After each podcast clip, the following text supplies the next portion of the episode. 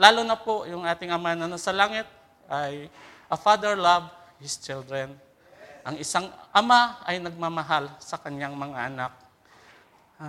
Alam niyo po, kahit ano po kamasama ang isang ama ay hindi niya po kayang hindi maibigay ang pangangailangan ng kanyang mga anak. Ang isang ama ay napakabuti sa kanyang anak at sa kanyang pamilya. Hindi niya po matiis na hindi niya maibigay ang lahat na pangangailangan ng kanyang anak. Hindi niya po matiis na hindi maipasyal ang kanyang mga anak. Amen? Sapagkat likas po sa isang ama ang mapagmahal sa kanyang mga anak. Sabi po ng kanyang salita sa Luke 11, chapter 11, verse 13, "If you then who are evil know how to give good gifts to your children, how much more will the Heavenly Father give the Holy Spirit to those who asked Him?" Kagaya po ng isang ama na wala pa pong personal na relasyon sa Panginoon, nung tayo po ay nanggaling sa pamumuhay na hindi magandang pamumuhay, meron po sa atin ay nagiging lasinggero or naging babaero bago tayo nakakilala kay Kristo. Pero alam niyo po, kahit masama tayong ama, dati hindi po natin maalis na ang isang ama ay mapagmahal sa kanyang mga anak. Amen? So, una-una po, kung ang ating anak ay, ay talaga merong kaaway yung ating anak, at sino po ba ang unang magprotekta? At sino po ba ang unang mag-iingat sa ating anak? Walang iba kundi ang isang tatay. Amen? So, kaya ang sabi ng Panginoon dito, kahit masama ay marunong magbigay ng mabuting kaloob sa kanilang anak, how much more po ang ating Ama na nasa langit na nagbibigay ng Espiritu Santo sa mga humihingi sa Kanya. Kaya ang Ama po natin ay hindi po madamot. Amen? Hindi hinayaan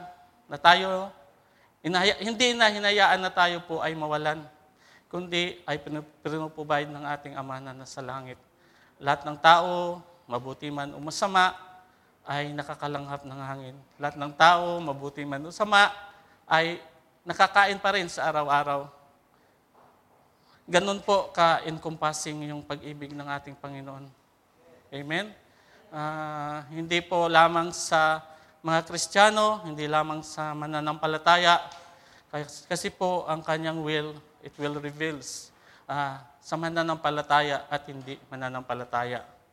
Amen? Kasi masabi natin that we are physically, tayo po lahat ay mga anak ng Diyos, na nasa langit at nanggaling talaga tayo sa pamamagitan niya. At tayo ay spiritually ay doon nagkakaiba. Tayo po ay may pananalig sa Kanya at naging anak ng Panginoon. Amen? Nais ko pong basahin ang Kanyang salita na makikita sa Roma chapter 8, verse 15, "Sapagkat hindi ibinigay sa inyo ng Diyos ang Espiritu upang kayo'y gawing mga aliping namumuhay sa takot. Sa halip, ibinigay sa inyo ang Espiritu upang kayo'y gawing mga anak ng Diyos, kaya nakakatawag tayo sa Kanya ng Ama, Ama ko." Amen? So, sapagkat hindi binigay ng Panginoon ang Espiritu upang tayo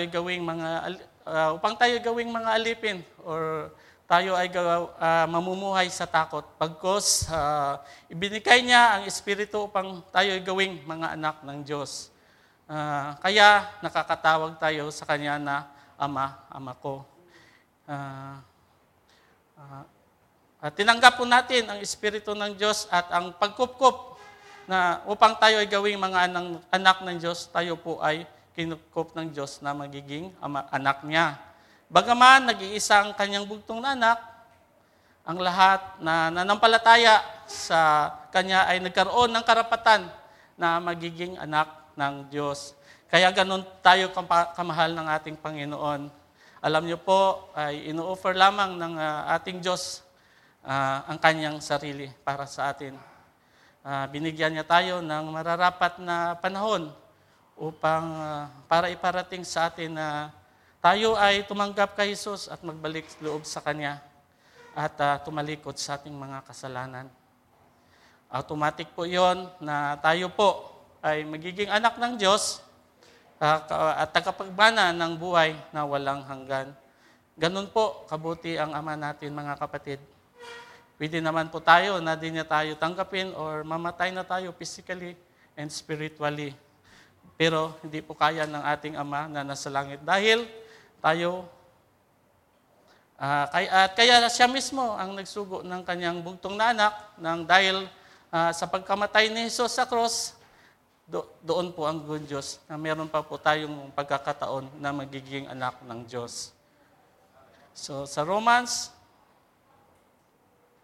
8:32, kung ang sarili niyang anak ay hindi niya ipinagkait sa halip ay ibinigay para sa ating lahat, hindi kaya niya ibigay sa atin ang lahat na bagay?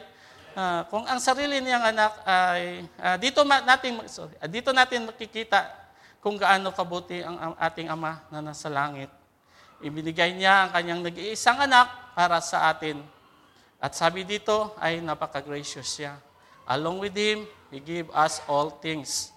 Amen? Kaya ganun kakamahal ng ating Ama, kapatid.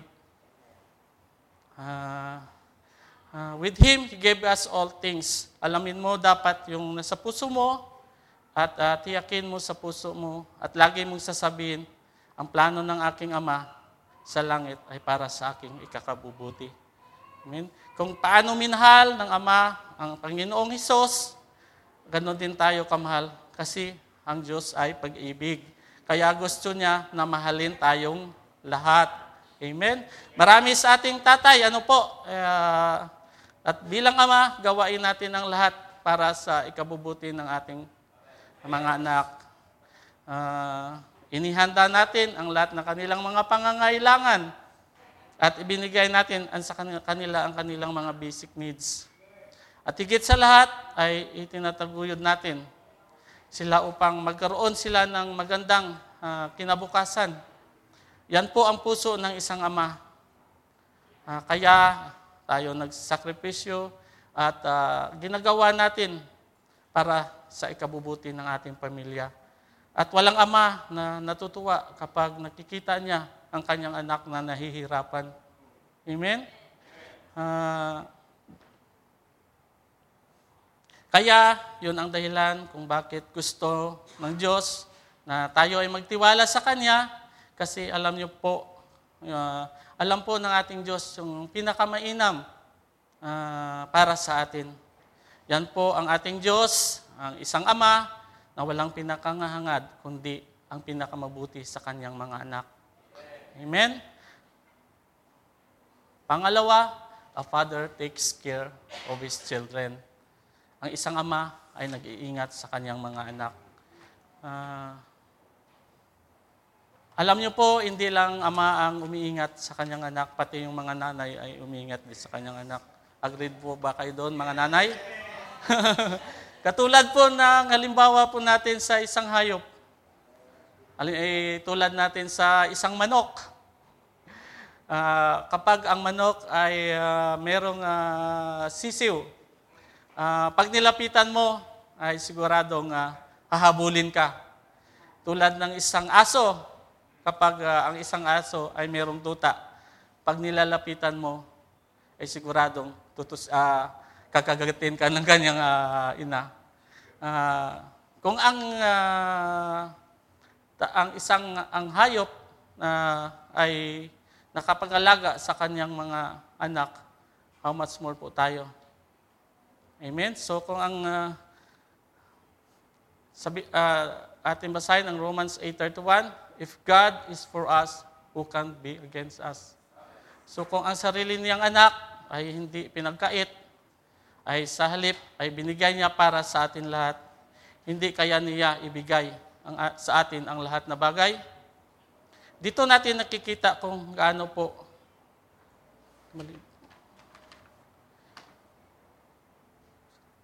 Sabi po, kapag po ang isang tao ay naging anak ng Diyos, wala pong may bibigat na pagsubok na hindi natin makakayanan at wala pong aksidenteng napupunta sa atin or mararanasan.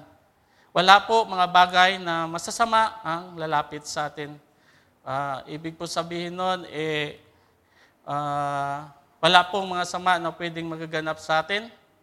Hindi po mga kapatid, doon natin ma-realize na someday na anuman ang nangyayari sa ating mga buhay,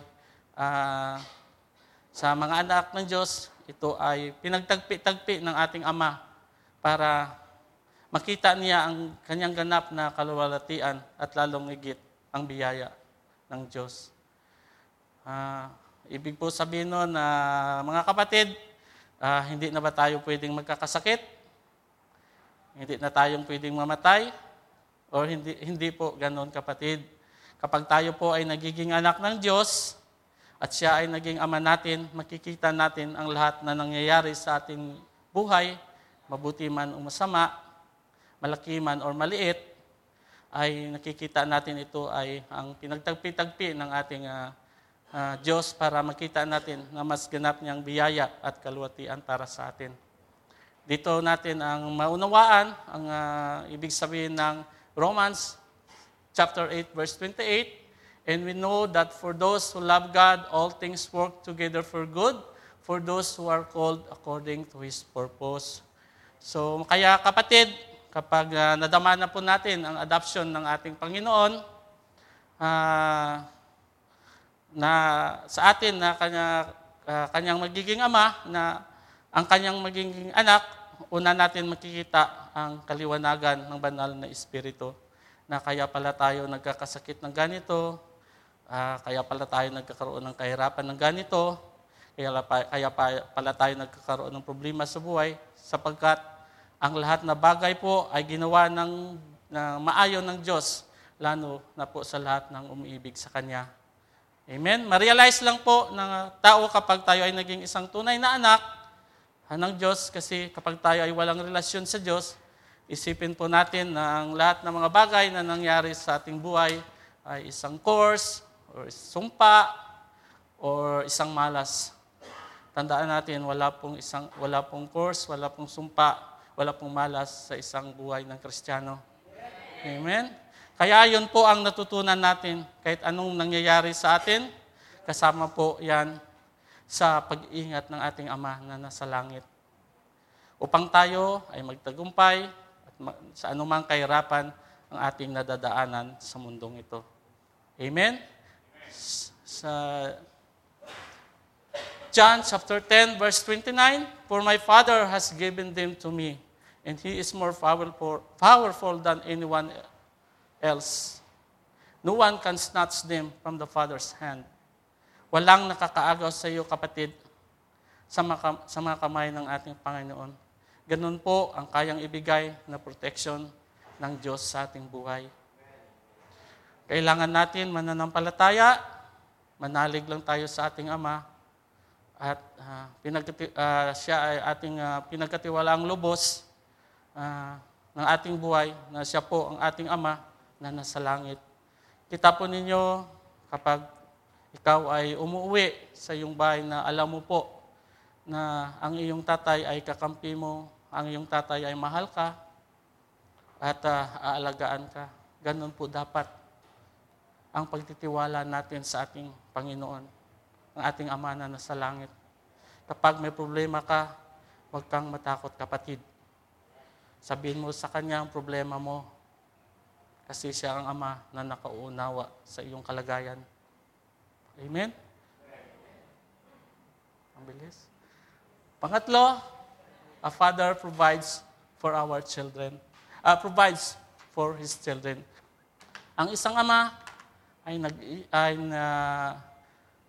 nagbibigay sa kanyang mga anak. Sabi po ng James chapter 1 verse 17, "Ang mabuti at ganap na kaloob ay buwat sa Diyos, mula sa Ama na lumikha ng mga tanglaw sa kalangitan. Hindi siya nagbabago o nagpapakita ng bagyamang pagbabago." Amen? So, kaya lahat na mabuting bagay na atin natatamasa, tulad ng pagising natin sa umaga, ay napapasalamatan po ba natin ang ating Panginoon? Kapag sa ating pagising, ay nararamdaman pa natin yung tibok ng ating puso. Yan po ay provision na nananggagaling sa ating Panginoon.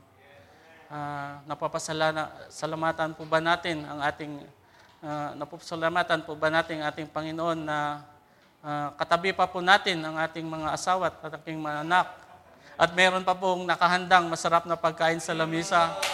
Yun po ay provision na nanggagaling sa ating Panginoon. Lahat na mga utilities, ang ilaw, tubig, kuryente, pati na po yung internet, ay yan ay provision na nanggagaling sa ating Panginoon. Amen? Kaya po, hindi nagkukulang ang ating Ama sa atin.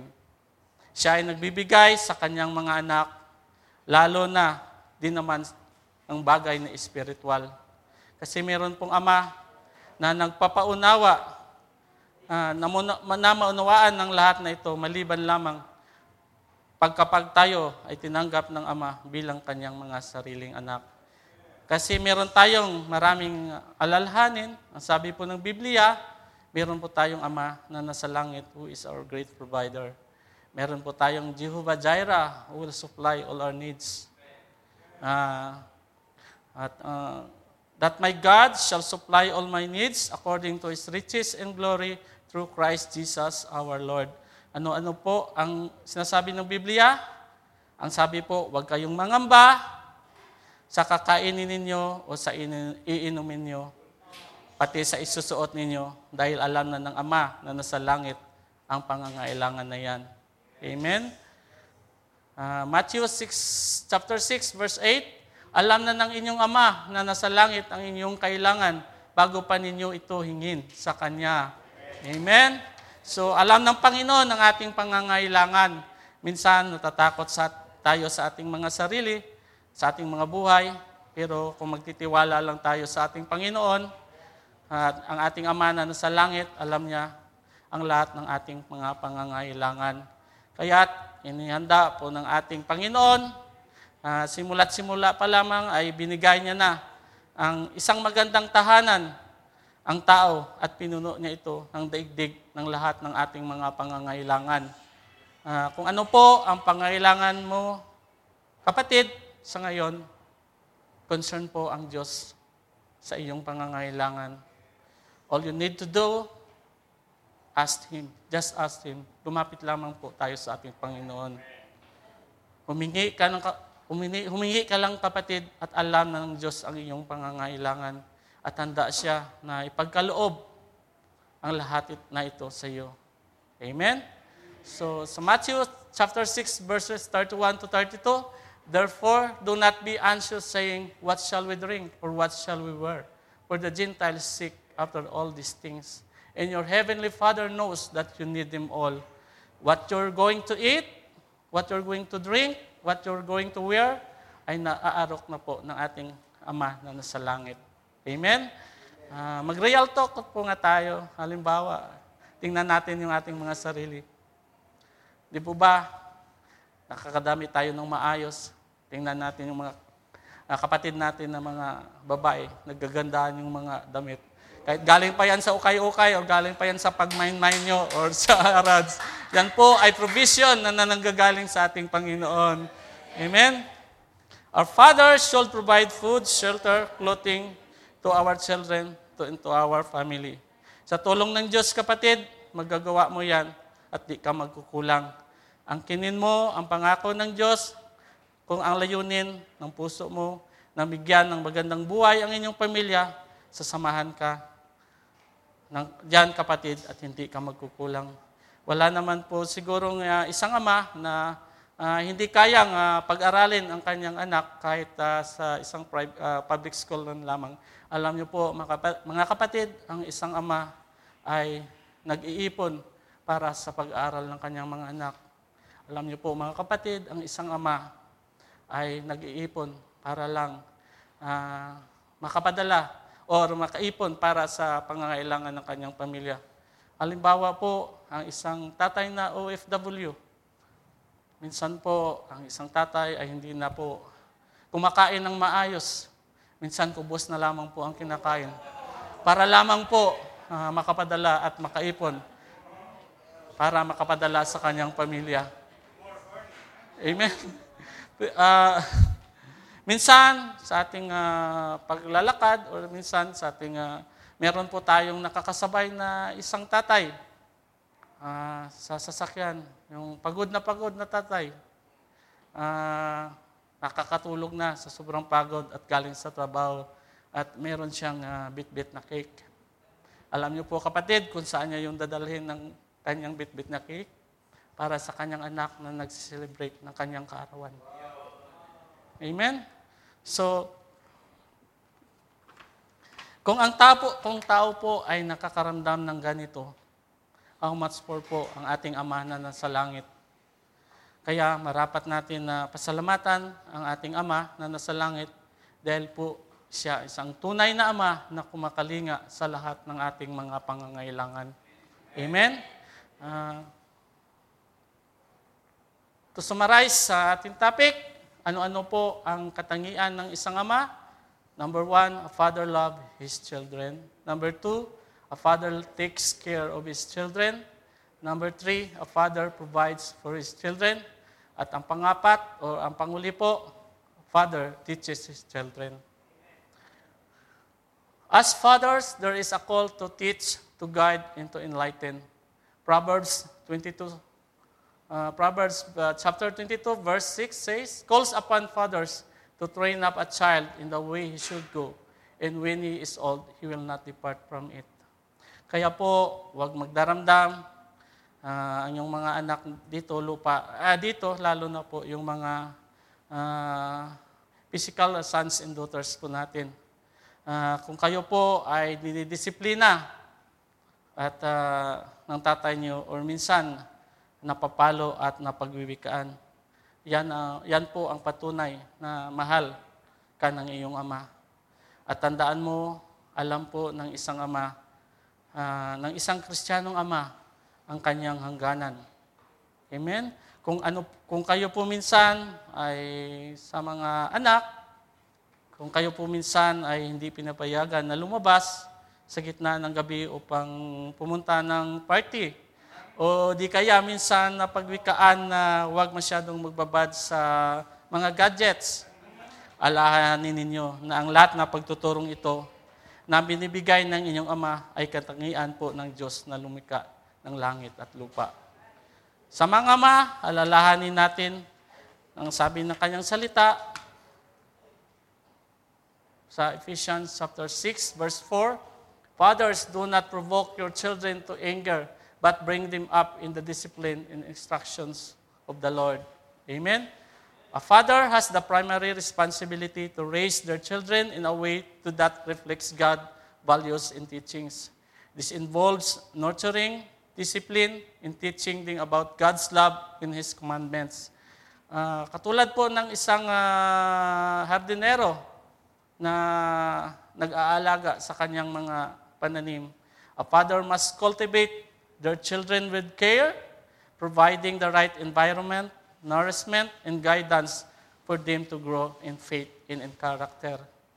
As father or parents, we must actively involve in our children's lives, spend quality time together, and teaching them biblical principles, promote the importance of consistent discipline, love, and setting a godly example.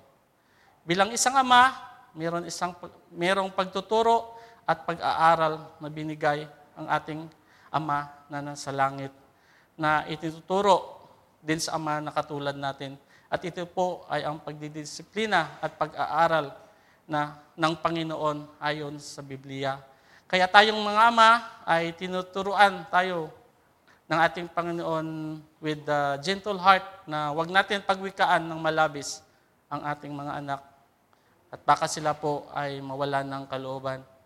Sang-ayon po sa sinabi ng salita sa Ephesians 6,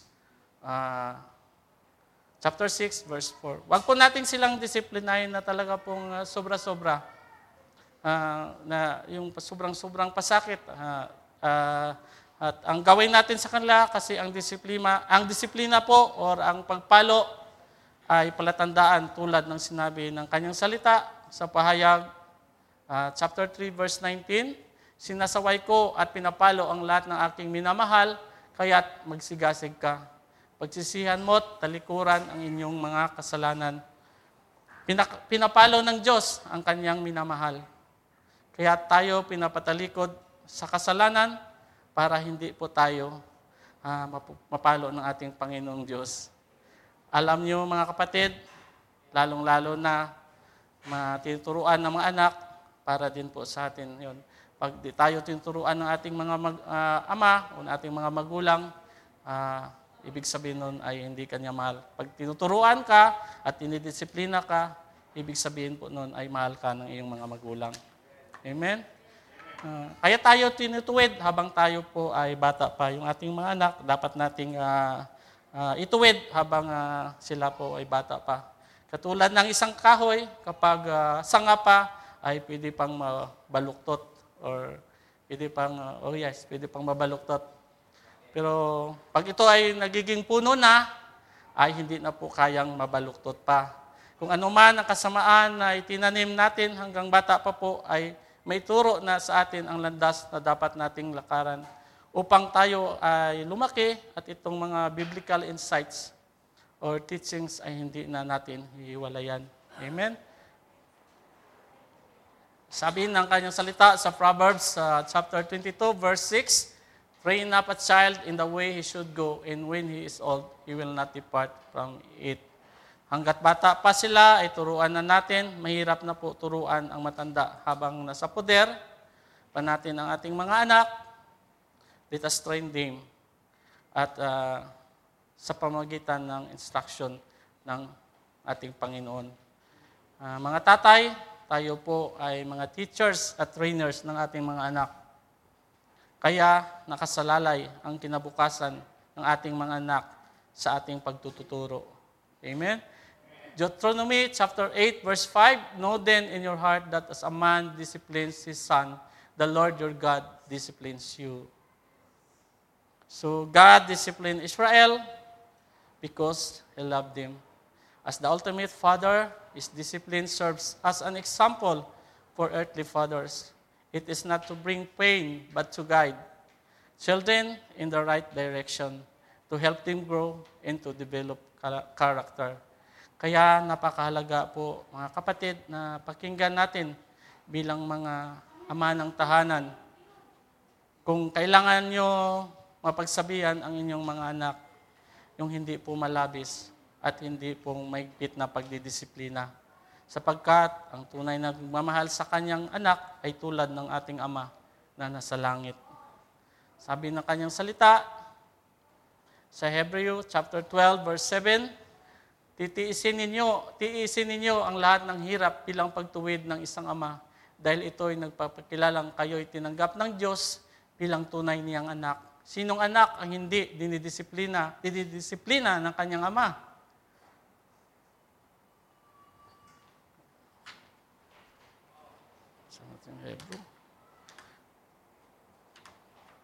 Hallelujah. Mga anak, ikaw po ay legitimate child kapag ikaw ay tinidisiplina ng ating Panginoon or ng ating mga magulang. Pero ang pagdidisiplina at ang pagtuturo ng aral ayon sa ating Panginoon. A discipline in teachings that are need to be guarded with the scriptures. Amen? Mabilis po. Sa ating pagtatapos or sa ating conclusion, meron po akong ibahagi na isang kwento. Basahin ko po. I heard a touching story about a pastor whose young son had become very ill. After the boy had undergone an extensive series of diagnoses, the father was told of the shocking news that his only son had a terminal illness. The child had accepted Christ as his Savior. So the pastor knew that the death would usher him into glory, but he wondered how to inform his son that his son would die. After earnestly seeking the direction of the Holy Spirit, he went with a heavy heart to the hospital to the boy's bedside. When he got there, he read his son a passage of Scripture. Then he said a prayer with his dear child. Then he gently told him that the doctors could promise him only a few more days to live. And he went on to ask his son, "Are you afraid to meet Jesus?" My boy, blinking away with tears, the little boy said bravely, "No, not if he is like you, Dad." Fathers, where are you leading your children? Saan po natin dadalhin ng ating mga anak? Do your children love to follow your examples? Nakikita ba ng ating mga anak ang ating kung kaano tayo sa kanila? Admire your qualities? Proud of you as a father? Fathers, how will you represent your Heavenly Father in heaven, to your sons, to your daughters? Do our children see God the Father in you? May you bless with wisdom and understanding to lead your families in the way of the Lord. May you emulate the character of our Heavenly Father in your homes. Remember, your priceless purpose on earthly Father is to represent your Heavenly Father in heaven. Fathers, you are the visible representation of God the Father to your children. And to everyone, remember that we have a perfect Father in heaven who watches over us with unfailing love. Let us strive to reflect His love in His character in all that we do. Amen? Amen. God bless us all.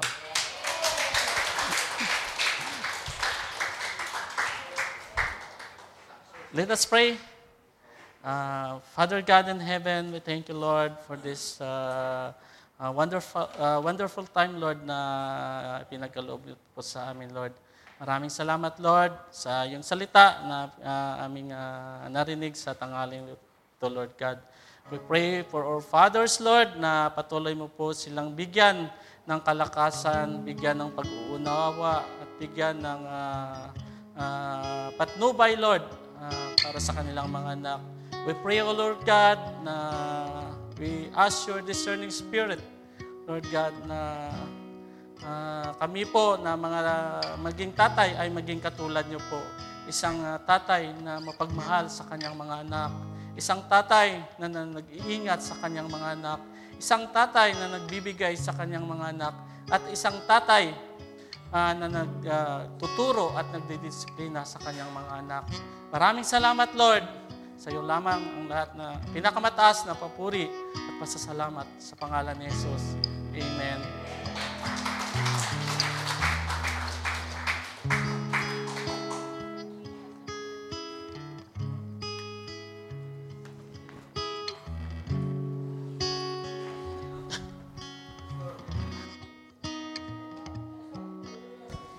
Praise God. Purihin ang Panginoon sa buhay ng ating kapatid na Brother Christopher.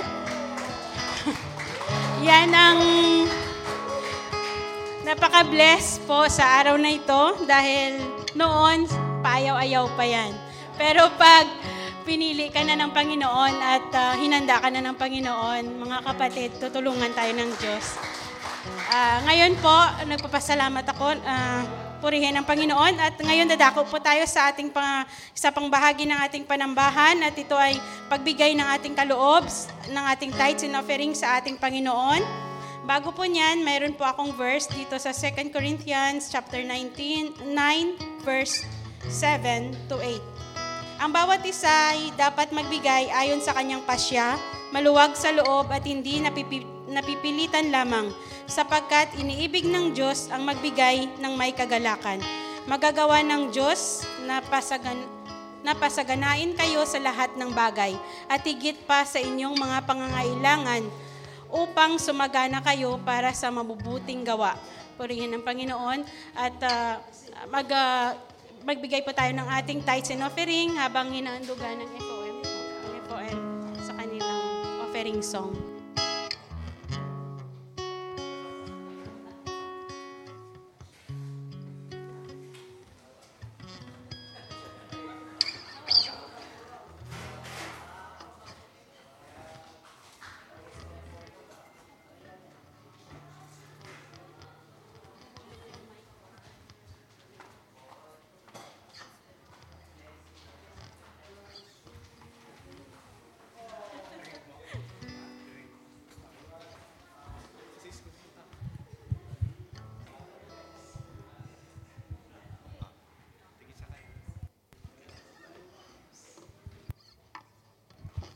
Hello.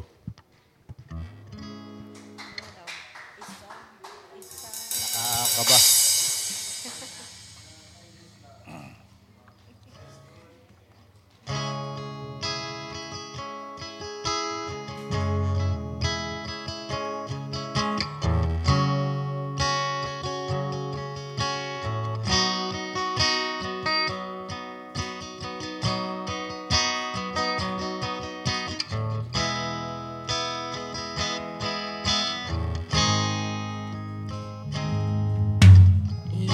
Bang nararamdaman, tinatawag ka kaibigan ngayon.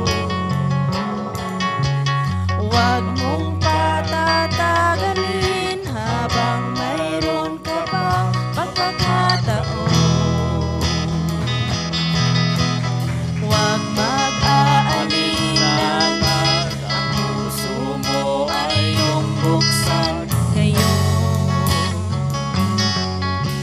Bukas ang palad niya sa'yo, ilapit mo.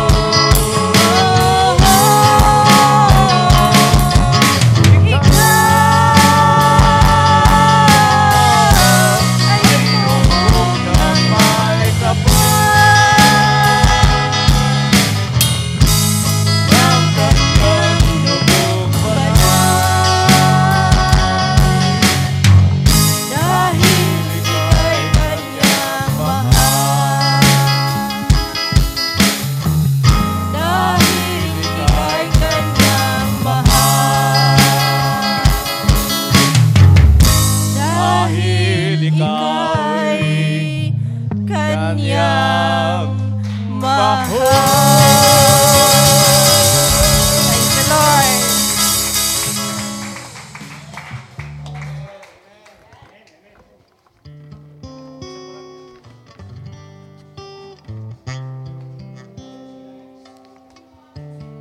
Sinong susunod next week?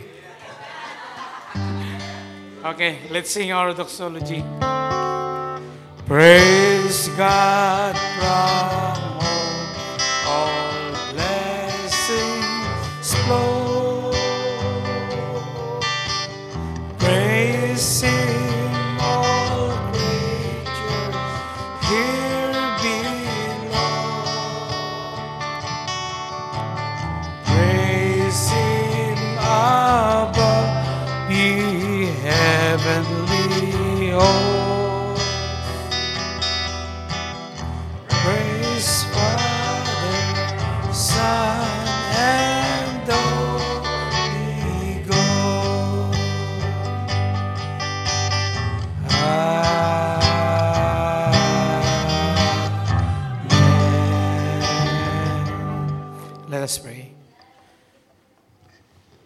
Aming Ama na nasa langit, pinapasalamatan ka namin, O Diyos, sa kabutihan mo, Lord God, na patuloy kang nagpapalaala bilang Ama na mahal mo kami. Inaabot mo ang aming mga pangailangan, binibigay mo yung karapatan namin, at dinidisiplina mo kami. Salamat, Panginoon, dahil ang mga ito ay nagpapatunay na kami ay inyong mga anak. Salamat sa aming kapatid na ginamit mo, si Brother Christopher. Nawa, O Diyos, mapagpala ang aming kapatid na ito, kasama ang kanyang pamilya, mga anak. Nawa, Panginoon, gamitin mo sila bilang daluyan ng pagpapala mo, O Diyos. Maraming salamat, Panginoon, sa pagkakataong ito na nagkaroon kami ng opportunity, Lord God, na magkaloob sa iyo, Panginoon, ng bahagi ng aming kinikita sa bansang ito. Maraming salamat, O Diyos, sa mga kumpanya namin na pinagtatrabahoan, na siyang pinagmumulan ng aming kinikita. Nawa mapagpala mo sila, Panginoon, upang ang pagpapala mula sa kanila ay dadaloy papunta sa bawat isa sa amin dito, Panginoon. At dumaloy, Panginoon, patungo sa mga mahal namin sa buhay at sa mga taong higit na nangangailangan ito, Panginoon. Gamitin mo lang kami, Panginoon, isang daluyan ng inyong pagpapala. Salamat, O Diyos, na sa araw na ito, nagbuhos ka ng inyong pagpapala sa inyong mga anak. Unang-una, yung salita mo. Pangalawa, yung aming bagong kapatid na si Viola. Lord, salamat sa batang ito, Panginoon, na nilikha mo at nawa palakihin mo ang batang ito, Panginoon, na puno ng pagmamahal at maging kagiliw-giliw siya sa lahat ng mga bata at magamit mo siya paglaki niya sa inyong ubasan, Panginoon. Ganun din ang kanyang magulang. Salamat, Lord, na sila ay pinagkatiwalaan mo sa batang ito. Salamat, O God, sa patuloy na binibigay mo sa aming lakas. Lalo na ngayon, Panginoon, napakainit sa labas.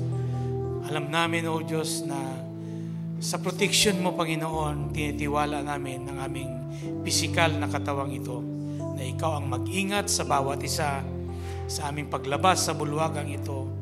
Higit ang aming espiritu, Panginoon, ipinagkatiwala namin sa inyo na ikaw, Panginoon, ang mga laga nito at patuloy na mag-nurture sa inyong salita. Nawa, Panginoon, ang bawat isa, Panginoon, ay magalak sa presensya mo dahil ikaw ang lumika sa amin at siyang mag-alaga din sa amin dahil alam mo lahat. Lahat ng parte namin, Panginoon, parte ng aming katawan, lahat ng aming iniisip, alam na alam mo, Panginoon.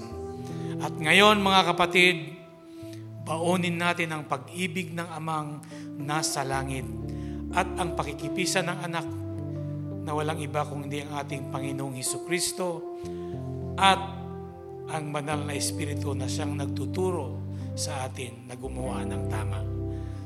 In the name of the Father, and of the Son, and of the Holy Spirit, tayo'y humayo at patuloy na ipamalita ang kabutihan ng Diyos. Amen.